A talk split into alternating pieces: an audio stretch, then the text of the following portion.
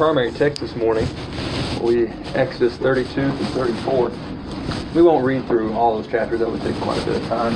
I was mildly disappointed. I, I forgot that we had singing night on the beginning of each Wednesday, so I think, wow, we'll, we'll read through what I'm going to be preaching on, but not so. We will this Wednesday, Lord willing.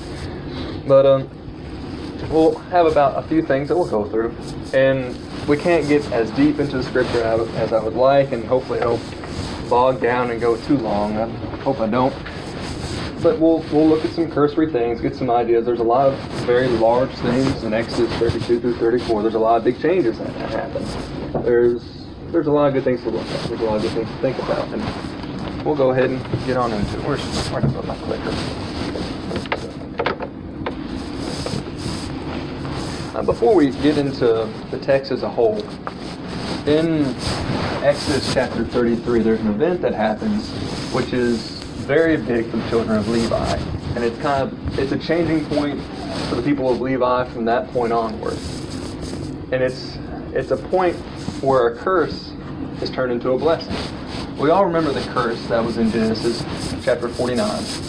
Israel sits down with all of his sons and he determines their fate. And this is what's said of Simeon and Levi. Simeon and Levi are brothers. Instruments of cruelty are in their dwelling place. Let not your soul enter their council. Let not my honor be united to their assembly. For in their anger they slew a man, and in their self will they hamstrung an ox. Cursed be their anger, for it is fierce, and their wrath, for it is cruel. I will divide them in Jacob and scatter them in Israel. I, I think we all remember what happened there. Dinah, the only daughter of Israel, was defiled, and so Simeon and Levi plotted this idea to go through and circumcise all the men of that city that were of um, the prince who defiled their sister, and then went through and killed them very soon after that, and plundered and took all their goods. And it's interesting to note, I, I just thought this this morning. What they did was they took the right of vengeance that God has, and they took it for themselves. They didn't allow God to have his own vengeance. And it's interesting to see that never occurs in the people of Levi ever again. They never step in between what God deserves because that's what they did here. Simeon and Levi, they took what should have been God's. God would have protected Israel. He would have come back one day and destroyed the people who defiled Israel's daughter. It would have happened. It's happened throughout the Old Testament. When something bad happens to the children of Israel, there's a day of reckoning that comes. But Simeon and Levi didn't allow that to happen. It is interesting to note that the children of Levi never, never mess with that again. They never try and fool with God's plans again. But moving on, following the path of Levi, we come to Moses and Aaron. And from it's a really short amount of time. It's interesting to see you can hold 400 years of the Bible in your hand, Genesis 50 and Exodus 1, just like that, and moves very quickly. Interesting to note, all that says of Moses' parents is in Exodus chapter 2. An oddity. Exodus 2, verse 1. And this doesn't, have a whole lot to do with our class, but I just thought it was interesting. Get you real quick. All it says is, and a man of the house of Levi went and took as a wife a daughter of Levi. Just that simple. It's just important to know that this is Moses' lineage. And so, as we know, God comes to Moses after he's fled from Egypt, and in, he, he's in the land of Jethro, his father-in-law. And God comes to him in the burning bush and lays out the plan, so to speak lays it all out quite thoroughly. And as we know, Moses kind of rejects that. He feels like he isn't worthy to it. And he feels like he doesn't have the words for it. And so we have Aaron come in as well. We, we see in verse 14, so the anger of the Lord was kindled against Moses. And he said, Is not Aaron the Levite your brother? I know that he can speak well, and look, he is also coming out to meet you. When he sees you, he will be glad in his heart. And so we see that the two heads of the Levite tribe, so to speak, as it is, are being selected to become the mouthpieces for God. I point this out because before now, all we've had in the history of Levi is that we'll have this curse. That the people of Levi will be scattered out. So it's interesting that Moses and Aaron are selected to be the ones to help guide the children of Israel as they go through this change. And we also see in verse 16 that Aaron will be the spokesman. So moving on, we get the people of Levi are put in even higher esteem. we see in Exodus 29, verses 7 through 9, this anointing that occurs. And it reads, And you shall take the anointing oil, pour it on his head, his head being Aaron's head, and anoint him. Then you shall bring his sons and put tunics on them. And you shall gird them with sashes, sashes, excuse me, Aaron and his sons, and put hats on them. The priesthood shall be theirs for a perpetual statute. So you shall consecrate Aaron and his sons. This is an immense blessing. It's a perpetual statute. It is supposed to go on forever. Aaron and his sons will have the fat of the land, so to speak. And when people come with their sacrifices, and it's an offering that isn't intended to be completely and wholly burnt up, well, then it goes to the priest. And so they're able to have some of the best things because we know when the children of Israel, they didn't always do this, of course, but when they come, they bring their sacrifices. They're supposed to be to bring the best, the very best of the flock. So they kind of lay it on the line with the Lord, so to speak. They lay the best of the gene pool out to be sacrificed. And they're trusting in the Lord that He'll give back to them in that sense. But so the children of Levi here, or at least the children of Aaron specifically, get the best of the land. They're the ones which have that ability to be next to God, closest to God. And so we, we see this curse in Genesis 49 starting to turn more and more, but we still aren't dealing with the tribe of Levi as a whole. But moving on, Exodus 32, 26 through 29. This is the end result of what happened in Exodus 32. And I, would like to, to read a little bit in Exodus 32, if you would please turn there. We have the accounts of the golden calf, as we're quite familiar with it. Moses is evidently up on the mountain for far too long. And so we'll begin reading in, let's see, verse 15 of chapter 32. And Moses turned and went down from the mountain, and the two tablets of the testimony were in his hand. The tablets were written on both sides. On the one side and on the other they were written. Now the tablets were the work of God, and the writing was the writing of God engraved on the tablets. And when Joshua heard the noise of the people as they shouted, he said to Moses, there is a noise of war in the camp. But he said, It is not the noise of the shout of victory, nor the noise of the cry of defeat, but the sound of singing I hear. So it was as soon as he came near the camp that he saw the calf and the dancing. So Moses' anger became hot, and he cast the tablets out of his hand and broke them at the foot of the mountain. Then he took the calf which they had made burned it in the fire, and ground it to powder. He scattered it on the water and made the children of Israel drink it. It's interesting that Joshua comes down from the mountain and he thinks it's the sound of war. And and they're thinking that okay, maybe it's, it's not the sound of victory, it's not the sound of defeat. It must be completely awful sound sound like that. It's it sounds like war as you're coming down the mountain. I can't imagine the amount of ruckus that would be, the amount of people moving around and running about. We're, we'll read in a second, verse 25. Aaron is condemned because he didn't restrain them, and it seems like people are just running all over the camp, acting just completely insane. They have completely gone wild with this. And it's interesting. We, we see this uh, kind of a parallel in Leviticus. Uh, we see in verse 19 and 20 Moses grinds up the calf and puts it in water, and he has the children of Israel drink it. one of the perhaps more difficult parts under the old law, or just more difficult aspects, is we see that if a husband suspects his wife has cheated on him, has done some sort of immorality, there's a ritual they undergo. They would go to the tabernacle and they would undergo this ritual. And the man would then tell the priest, I believe my wife has cheated on me. So they would get a bowl, and they would have water in it, and they would put dust from the bottom of the tabernacle into the bowl and stir it about. It'd be pretty thick. And what's said to be there is, once she has drank that, if she lives, then she didn't commit the immorality. But if she dies, then she did, and that's that's how you would know the distinction there. But it doesn't say this in the text itself, but you get the idea. Even if she is innocent, just the thought that something's there is bitter and vile because she still has to drink that. It, it's a physical rep- representation of what's still going on in that marriage. And of course, we know marriage is a symbol for God and His people as a whole. We see Paul talking at in the, I believe the Corinthian letter, speaking of marriage, I speak not of, of flesh, but of the kingdom of God, speaking of what marriage truly is in the large things. And so they've committed immorality here, and Moses is making them pay for it. And we'll read on a little bit more. We'll read starting in verse 21. And Moses said to Aaron, What did this people do to you that you have brought so great a sin upon them? The idea that maybe they did something so awful to Aaron that he intentionally put this massive stumbling block in front of them so that their entire relationship with God will be completely wrecked forever. So Aaron said, Do not let the anger of my Lord become hot. You know the people that they are set on evil. So he completely deflects. For they said to me, Make us gods that shall go before us. As for this Moses, the man who brought us out of the land of Egypt, we do not know what has become of him. And I said to them, Whoever has any gold, let them break it off. So they gave it to me, and I cast it into the fire. And this calf came out, kind of like it was a magic trick. It just came out of the fire. I had no business with it. And this is when things really start to get serious. Verse 25.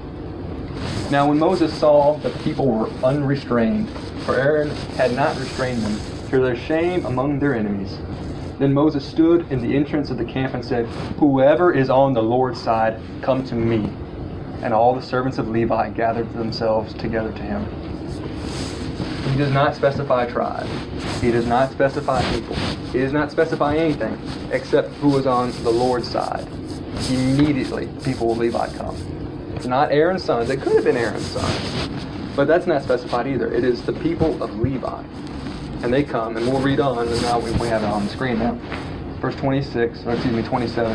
And he said to them, Thus says the Lord God of Israel, Let every man put his sword on his side, and go in and out from entrance to entrance throughout the camp, and let every man kill his brother, every man his companion, and every man his neighbor. So the sons of Levi did according to the word of Moses and about 3,000 men of the people fell that day. Then Moses said, Consecrate yourselves today to the Lord, that he may bestow on you a blessing this day. For every man has opposed his son and his brother. So if you can imagine, you have people of the camp of Israel just running around like crazy within the camp. They're still in this fervor after being worked up with the golden calf and all that. They're thinking that this is their God, which would lead them now, and they're gone off into some serious depravity here. And so the people of Levi, seems, go in and restore order. If anybody's running around acting a fool, stop it. Kill them dead. They are part of this idolatry. It is time to stop it. And in this process, I mean, the point is made. Let every man kill his brother, every man his companion, every man his neighbor.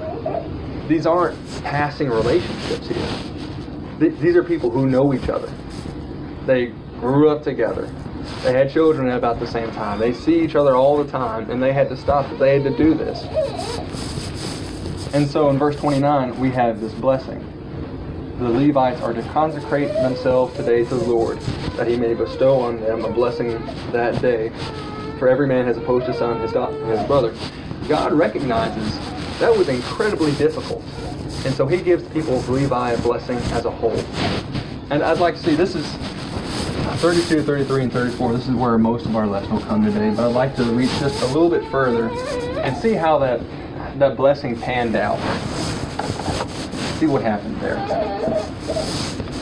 I'd like to, if you would, turn to Numbers chapter 1. We'll do some quick reading through there, and we won't stay too long, but I'd like to make just a couple of points there. Numbers, Numbers chapter 1. Of course, we know that in the beginning of the book of Numbers, we're numbering the people. That's not the entire book, but it is this portion. And we'll start reading in verse 1 of, of chapter 1 of Numbers. Now the Lord spoke to Moses in the wilderness of Sinai, in the tabernacle of meeting on the first day of the second month, in the second year after they had come out of the land of Egypt, saying, Take a census of all the congregation of the children of Israel, by their families, by their fathers' houses, according to the number of names, every male individually from 20 years old and above, all who are able to go to war in Israel. You and Aaron shall number them by their armies. And with you there shall be a man from every tribe, each one the head of his father's house. These are the names of the men who shall stand with you from Reuben, Elazar the son of Shadir. From Simeon, Shemuel the son of Jershadai. From Judah, Nahshon the son of Amminadab. But we're missing somebody. We should have Levi right there after Simeon. I want to notice one thing before we move on. Verse 3 From 20 years old and above, all who are able to go to war. The people of Levi, of Levi are not counted among those who go to war. Read on a little bit more. We go down to verse 19 the same chapter. As the Lord commanded Moses, so he numbered them in the wilderness of Sinai. Now the children of Reuben, Israel's oldest son, their genealogies by their families, by their father's house, according to the number of names, every male individually, from 20 years old and above, all who were able to go to war. Those who were numbered of the tribe of Reuben were 46,500. From the children of Simeon, their genealogies by their families, by their father's house, of those who were numbered, according to the number of the names, every male individually from 20 years old and above, all who were able to go to war. Those who were numbered of the tribe of Simeon were 59,300. From the children of Gad, so we have that in verse 24, we skip down to Gad. Levi is not counted in there once again. And so we know what happens to Levi if we read in verse 49. Only the tribe of Levi you shall not number, nor take a census of them among the children of Israel.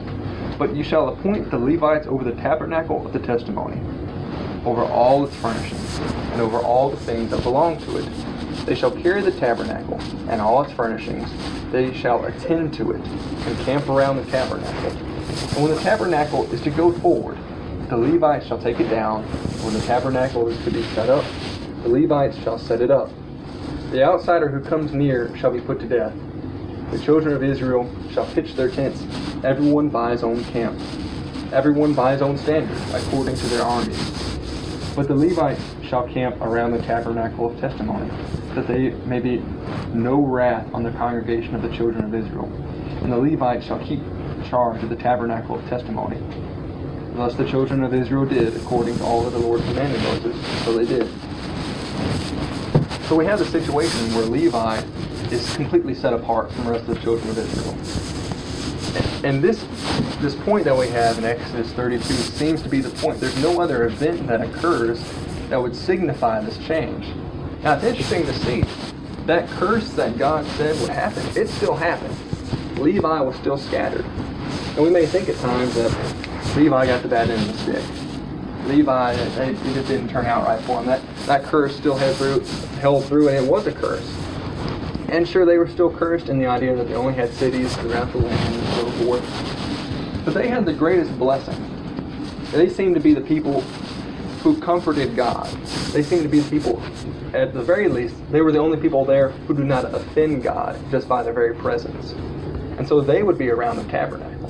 And they would be the ones there that would be before God at all times. And if we're looking at it on the spiritual plane, not so much on the human plane, then we might say that the Levites are the most blessed of all the tribes because they are perpetually serving before God.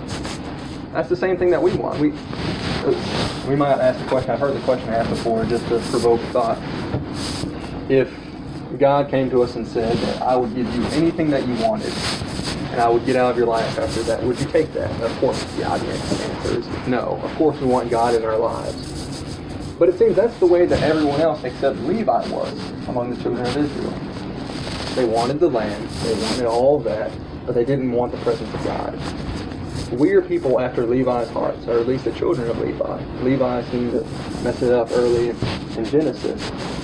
But we desire to have the presence of the Lord. That's I mean, that's what heaven is. That's what we're going after. That is the end goal, to be among the presence of God. And so I think the Levites are the most blessed of all. So reaching just a bit further, I'd like to look at one more thing where they, one more way they could have been, uh, excuse me, blessed. Numbers chapter 14. Numbers 14. The spies have just come back. They have reported on the land. Ten said that it was bad. Two said that we could go through because we trust God. And so, of course, we know that the people of Israel side with the ten who say and bring a bad report. And verses 29 through 30, we see what happens to them. The carcasses of you who have complained against me shall fall in this wilderness. All of you who were numbered, according to your entire number, from 20 years old and above, except for Caleb the son of Jephunneh and Joshua the son of Nun. You shall by no means enter the land which I swore I would make you dwell in. I may be wrong in, in this conclusion, but I don't believe the Levites died in the wilderness. They were not numbered among the people. In the beginning of Numbers, there's a separate, in Numbers chapter 4, there's a separate numbering that occurs for the people of Levi. It's completely different. The numberings that occur for the other tribes, it's the men of war who are counted. When the Levites are numbered, it's all the Levite males who are a month old and up. And it seems also in Numbers chapter 4 that God completely sets them apart. That the Levites are a completely separate people from the rest. Not that they're a completely different nation, but they're very different. There's distinctions that are drawn there. And I may be wrong. We can discuss this more afterwards if, if I'm wrong or if there's other evidence to come forward. But I, I don't think the Levites died in the wilderness. I don't think that, that that was how they ended because I don't think that they were involved in that event that caused this they weren't involved in that rebellion. Anyway, moving on, and I'd be happy to discuss that later. But this massive curse that happened to Simeon, we see Simeon essentially disintegrate among the children of Israel. They, they are not anymore. They fall to pieces. But Levi, the younger brother even, his inheritance remains, and he's able to serve before God perpetually. I'd like to come to the next idea that we, we see here in Exodus. I'd like to turn back to Exodus in chapter 32.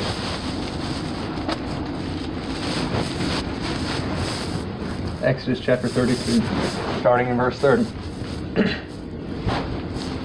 now it came to pass on the next day that Moses said to the people, You have committed a great sin. So now I will go up to the Lord. Perhaps I can make atonement for your sin.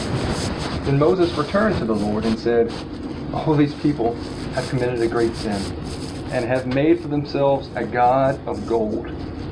Yet know, if you will not forgive their sin, excuse me, if you will forgive their sin, yet now, if you will forgive their sin, excuse me. But if not, I pray, blot me out of your book which you have written. And the Lord said to Moses, Whoever has sinned against me, I will blot him out of my book. Now therefore go, lead the people to the place of which I have spoken to you Behold, my angel shall go before you. Nevertheless, in the day when I visit for punishment, I will visit punishment upon them for their sin. So the Lord plagued the people because of what they did with the calf, which Aaron made. It's interesting the plea that, that Moses makes. This idea, he is going to make atonement for their sin. At this moment in time, he, he's going to try. We discussed last week with Mr. Gary's sermon, this idea of a propitiation, what is fitting. Moses is going to try and speak the fitting words to God so they may be forgiven. And this isn't the first time, and this isn't the last time. But this seems to be the most grievous time that this happens. Whenever they turn extremely far away into idolatry, right next door to the Lord's presence on the mountain. This is a very big deal. And so Moses goes and let's let's read this what he says here. All these people have committed a great sin and have made for themselves a god of gold. These people, that, that's how he phrases it. Yet now, if you will forgive their sin, once again, it is on them. But if not, if you will not forgive their sin, I pray, blot me out of your book which you have written. He was not involved in this sin. Moses knows he wasn't. He makes the clear distinction he was not. But he still lumps himself in. That they won't be saved as a whole he doesn't wish to go forward as well. He doesn't want, as God suggests and wants to do multiple times, he does not want God to start a new people through Moses, through himself. And so he wants he wants God's name not to be blasphemed. We see that throughout these interactions, whenever the people of Israel fall, Moses always brings up the point that he does not want the name of God to be blasphemed among the Egyptians or the Amalekites or the people around because he knows that if they see that the children of Israel fall in the wilderness, they'll think that God was insufficient. Jehovah God was not the one true God. And to define this idea a little more, I'd like to turn to the 106th Psalm. It's, I think, interesting and very enjoyable whenever we can use the Bible to define biblical events. And that's what happens exactly in Psalm 106. We have this interesting combination of Psalm 105 which has all the good events of Israel and all these promises laid out, and all these wonderful things are going to come to pass. Psalm 106, after Psalm 105, is almost the darker side of the story. You have the fall of Israel, all the things that gone wrong. Before we get to this, this part with Moses, let's read in Psalm 106 and verse 6. We have sinned with our fathers. We have committed iniquity. We have done wickedly. Verse 7 Our fathers in Egypt did not understand your wonders. They did not remember the multitude of your mercies, but rebelled by the sea, the Red Sea. Uh, that, that falls so far. We have sinned, we have committed iniquity, we have done wickedly. And how far it falls in verse 7. Our fathers did not understand, they did not remember, but they rebelled. And so quickly, it went in just one verse. We have this, this triplet, so to speak. They did not understand, they did not remember, but rebelled. I think that's a reminder for ourselves. We have to make sure that we understand the Word of God, that we understand the implications of what it is. Because we can follow this path as well in verse 7. If we don't understand, then we won't remember. And if we don't remember, we will rebel. Moving on then now to this part concerning Moses in verse 19. We'll read there. They made a calf in Horeb and worshipped the molded image. Thus they changed their glory into the image of an ox that eats grass. They forgot God their Savior, who had done great things in Egypt, wondrous works in the land of Ham, awesome things by the Red Sea. Therefore, he said that he would destroy them. Had not Moses, his chosen one, stood before him in the breach to turn away his wrath, lest he destroy them.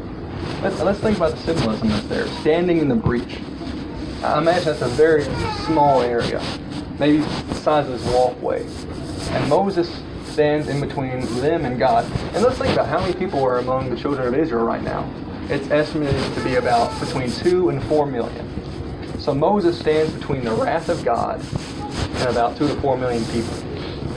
And this idea of wrath here, the way that the word is originally written, I guess, and to be understood, it's the idea of something that has pressure that has built up over so much time and finally burst and it cannot be drawn back.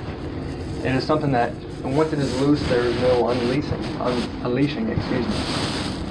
And so Moses places himself in the middle. He could have been destroyed, but he wanted to fix that. He wanted to make sure that the children of Israel could continue on. And while we're in Psalm 106, I think this falls along very well with the idea We'll read through. Let's see. We'll start in verse 28. This is along the same idea. I think we can draw some good points off of this. Verse 28 in the same psalm. They joined themselves also to Baal of Peor, and ate sacrifices made to the dead. Thus they provoked him to anger with their deeds. And the plague broke out among them. Then Phinehas stood up and intervened, and the plague was stopped and that was accounted to him for righteousness to all generations forevermore. Now, this, this is a completely separate event than what we're looking at right now, but we can remember from other studies that what's happening now is the people are almost in the land, and they start committing a tremendous amount of immorality with the people of the land. They start taking in the daughters of the land as they are told expressly not to on multiple occasions. And so Phineas stops it, and we know that one of the leaders of Gad, if I remember correctly, is going in with one of those women to commit immorality, and Phineas runs them both through with one spear. And maybe we might look back on it and think, well, was that the right thing to do? maybe it wasn't, because there's no confirmation within that story itself if it was or not. But it's pretty clear that it was accounted to him for righteousness to all generations forevermore. And I bring this up because uh, there was a commentator who was writing on this, and I, I believe his quote was, "We can be thankful to God that we must only show the faith of Phineas and not the zeal." I'll say it one more time. That we can be thankful to God that we can only have the faith of Phineas and not the zeal. And he misses it by a million miles. That's the reason that Phineas, that this is accounted to him to righteousness forever, is because he stood in the breach as well as Moses. He fixed the problem. He did not allow it to continue. That's the same reason the Levites were blessed. That's the same reason Moses was blessed. That's the same reason that Phineas was blessed throughout all time. Because they saw a lot of people doing a lot of evil, and they stopped it to the best of their ability. Now, I think we can make the same application for ourselves. It, it's difficult to, um, to speak to certain circumstances. It's difficult to point out different things, but we know in our lives whenever we have to stand up and we have to speak, whether it's among people who are not of the faith or people who are. We have to be ready to stand up and stand in the breach and do the right thing. Moving on, though. Uh, this, I think this is probably a, maybe not the most important idea that we have here, but it may be the most beautiful. This idea that that Moses presents to the Lord directly after the sin that we have with the golden calf. So we'll, we'll turn back next to Exodus chapter 33.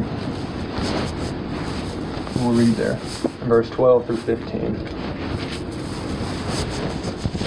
Then Moses said to the Lord, See, you say to me, Bring up this people, but you have not let me know whom you will send with me.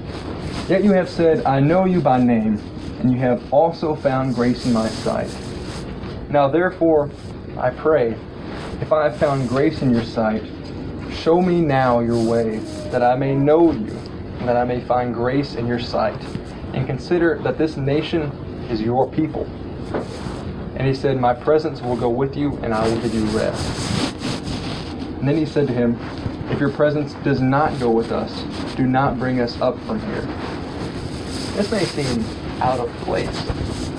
The children of Israel have just done an immeasurable sin of harlotry, is really what it's called. We've, we've been defining that a lot in the minor prophets lately. They have cheated on God, so to speak, with the golden calf. And directly after this, this is Moses' plea. He wants the presence of the Lord to dwell with them, to be with them. And verse 14, God gives it to him. My presence will go with you, and I will give you rest. And even though he's gotten the answer that he wants, Moses still presses. If your presence does not go with us, do not bring us up from here. Moses would rather die in the wilderness, not seeing the promised land, not seeing any of it. He'd rather die there and be with God than go on and have all the riches. He'd rather be completely destitute and have God than have anything else. Moving on, though, we, we can see this idea even better as we move. Verse six, verses 16 through 18. For how then will it be known that your people and I have found grace in your sight, except you go with us? So we shall be separate, your people and I, from all the people who are upon the face of the earth.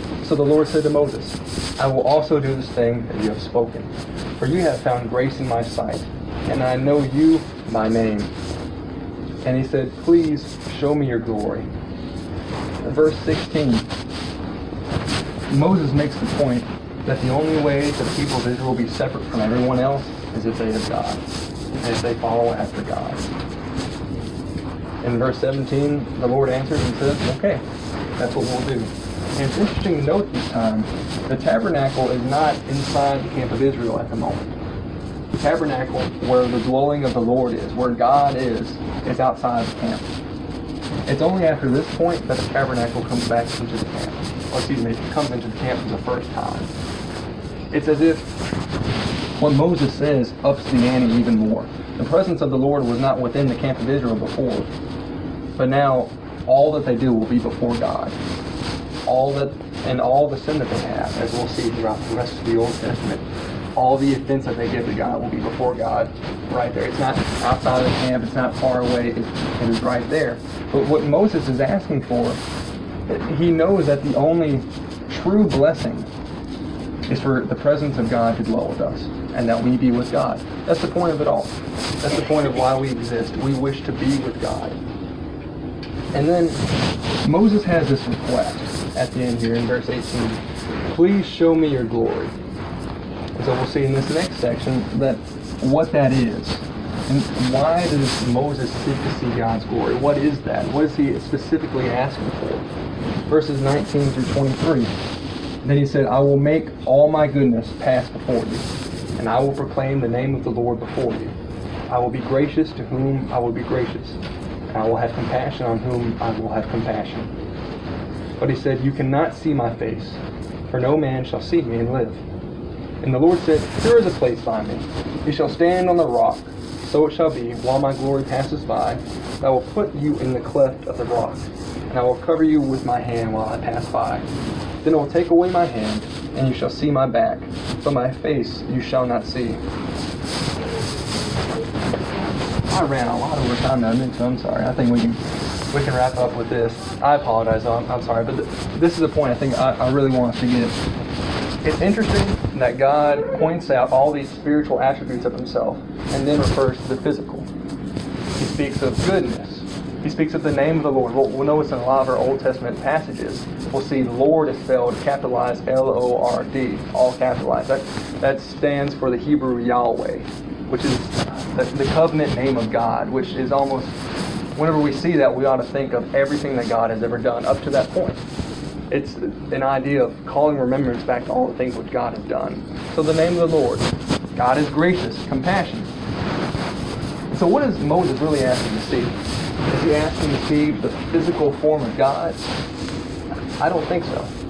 He's asking for the glory of the Lord. I don't think he wants to see God is this tall, looks like this, this is what his back looks like. I don't think that's that's what we're going for here. And I don't even think either that he's thinking maybe I, I, want to think of God. Okay, God is as the Father. God is the Creator. God is all these different things. That's that's not always going for either. It's like when we look at maybe our, our wives or our husbands or our children. We don't see 5'11 brown hair, brown eyes. We see deeper than that. We see compassion, goodness, who they are truly. Moses desires to see who God truly is. He desires to see what God is. And that's truly what we must desire as well. Everything else, so to speak, is gravy. Everything else is secondary. This is the primary thing. This is why we live. This is why we want to go to heaven. Because we want to see who God is. We want to dwell in His presence. And all those things that we do to obey God are just so that we may have that. We may come to have that. But this is the reason for all of it. In closing, we'll go ahead and skip to a, the last part. I'm sorry. We'll look at Acts 19 briefly, and then we'll close out. Now we know today that we cannot physically see God. That I mean, even that same passage where God is speaking to Moses, nobody has seen my face. And we know today that miracles have ceased. All things that were of the first century and all those wonderful things that are happening, those have ceased. So what we have today to see God is His Word. Uh, let's look in Acts chapter 19 and see, see how that should have bearing on us. We know in the beginning of, of chapter 19 that Paul encounters the men who only had John's baptism. And we'll start reading there. And when they were already, when they were baptized afterwards, and he said to them in verse 3, Into what then were you baptized? So they said, Into John's baptism. And Paul said, John indeed baptized with the baptism of repentance, saying to the people that they should believe on him who would come after him, that is, on Christ Jesus. When they heard this, they were baptized in the name of the Lord Jesus, and when Paul had laid hands on them, the Holy Spirit came up, came upon them, and they spoke with tongues and prophesied. Now when the men were about twelve in all, and he went into now the men were about twelve in all, excuse me, and he went into the synagogue and spoke boldly for three months, reasoning and persuading concerning the things of the kingdom of God. So we have these people who have been converted, and they're doing this work now. They're going into the synagogues and they're reasoning. What are they reasoning and persuading about? What, what's their main objective? It's the kingdom of God.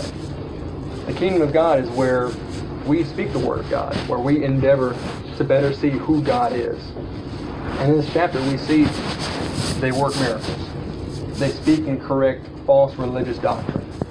They go and evangelize throughout all of Asia, but all of it is rooted in this idea of the kingdom of God. Because it is in the kingdom where we can actually see God's attributes. It's only if you're in the kingdom that you'll be able to, in the end, completely understand who God is. That's the purpose of it all. I guess it would be just as good a time as any to close. If you are not in the right standing to see God in the end, what are you waiting for? What, what else are you waiting for? This is the purpose of life. If you don't seek after this, what else is worthwhile? I pray and hope that everybody in this room would have the heart of Moses, that we would rather die out in the wilderness with no water, no food, no clothing, and have God in the end, and have anything that we had, have any physical desires met here and now. I hope that we all have the right hearts. I know. I hope we all read the holy inspired scriptures as if they are the Word of God, and seek to replicate ourselves after those, because that's how, in this life, we're able to have that. If you have any need of any sort,